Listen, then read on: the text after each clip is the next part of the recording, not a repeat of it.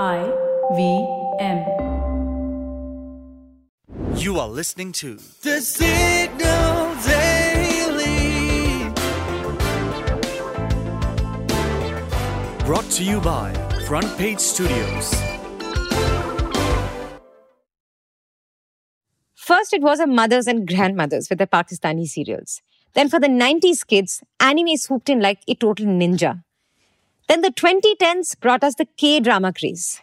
And now, rolling in is the latest international sensation Thai queer dramas. Yes, Thai queer dramas have grown from the larger boys' love or BL subculture, which features queer love stories between male leads. And BL, which was actually pioneered by female manga fans in 1970s Japan, has trickled down to the other East and Southeast Asian countries since, such as Thailand.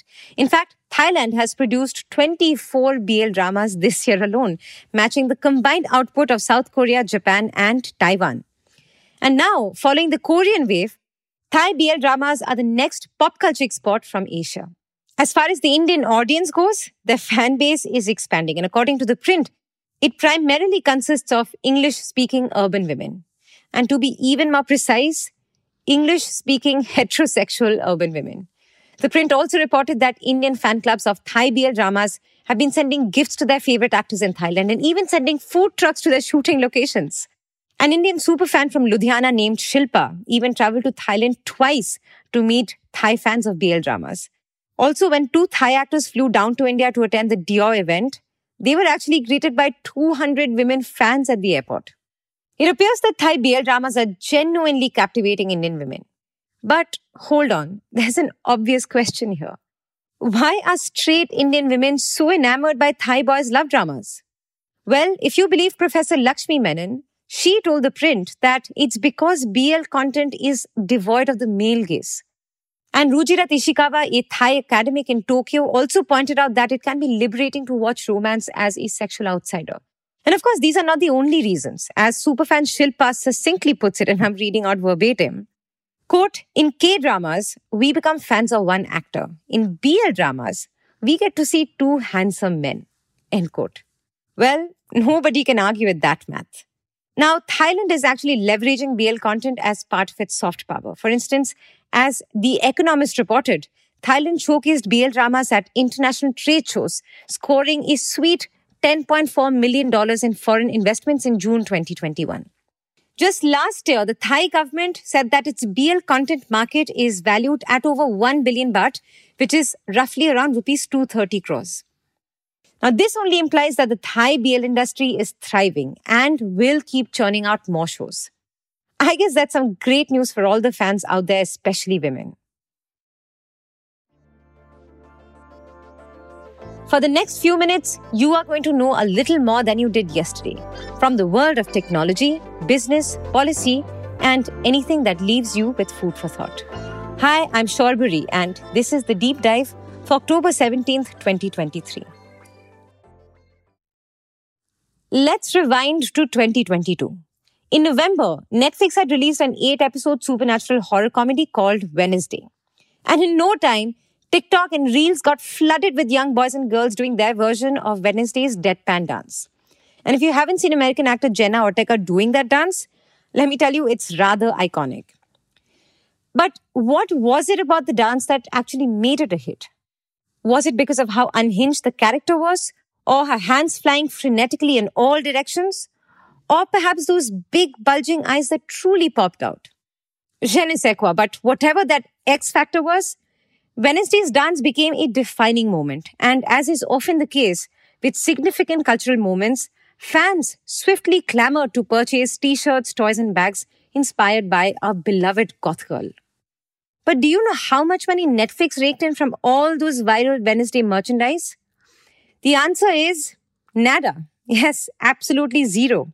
In fact, Netflix totally missed out on capitalizing on a cultural moment as iconic as Wednesday Addams dance because it didn't have products available for sale right away.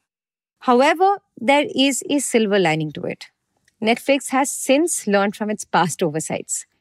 In fact, taking a page from Disney's playbook, the streaming giant is upping its merchandise game. Wednesday taught the company that it simply can't afford to wait for audiences to decide if they like a show or not. Otherwise, by the time it prepares its merchandise for the market, unofficial players would have already done the damage. So the only way forward is to follow the Disney way. That is, start building consumer products the moment a new show gets the green light. And although Netflix isn't going all out just yet, it has taken the first step. The Wall Street Journal reported that for its new live action TV show called One Piece, whose first episode had premiered in August this year, Netflix actually began working on consumer products 18 months before its release. The company, as reported by the newspaper, has created merch such as One Piece keychains, One Piece sweatshirts, One Piece t-shirts, and even chocolates and figurines to be sold at different retailers, including Walmart, Zara, and PacSun. And the goal here is to get fans more involved in their shows and keep them hooked on their streaming service. And honestly, it makes a lot of sense because let's just go back to Wednesday for a second here. A viral moment from the show fueled merchandise sales and boosted viewership. But think about it. Once you buy a Wednesday shirt, it's not simply for wearing at work. You're bound to show it off online or to your friends. And this in turn keeps the show's popularity rolling. You see, it's all circular, where social media, merchandise, and subscriptions all feed into each other. And just by the way, Netflix in the past had also rolled out merch for its other popular shows such as Bridgerton and The Stranger Things. However, as is evident, this approach of making merchandise well before the show gets released has some financial risk.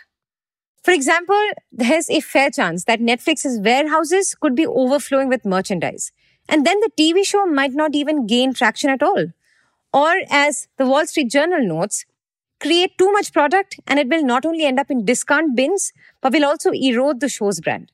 After all, Netflix doesn't have Disney's experience or its mostly reliable theme parks. Meanwhile, it's not only new age companies like Netflix which are getting inspired by Disney's business that blends entertainment, merch, events, and theme parks. Age old toy makers are also constantly seeking to get their toys on the big screen and grow as big as Disney. For example, Barbie maker Mattel is now a legit entertainment company, with many of its toys on the line to make their big screen debut following the sky shattering success of Barbie. Then there's the Danish toy maker Lego as well, which is riding high on profits. And under a new leadership, it's also gearing up to take on Disney. Known for its plastic bricks, Lego already operates theme parks. And numerous Lego products have also made appearances in TV shows, movies, and apps. Now, although it's the biggest toy maker in the world, reaching up to Disney will take a lot of work and a lot of years for Lego if it actually ever makes to the top. But now a question is, if everyone desires a piece of the Disney pie, what are Disney's own desires? Ironically, all Disney seeks is to turn its streaming business into a profitable venture. Perhaps Netflix can offer a lesson or two here.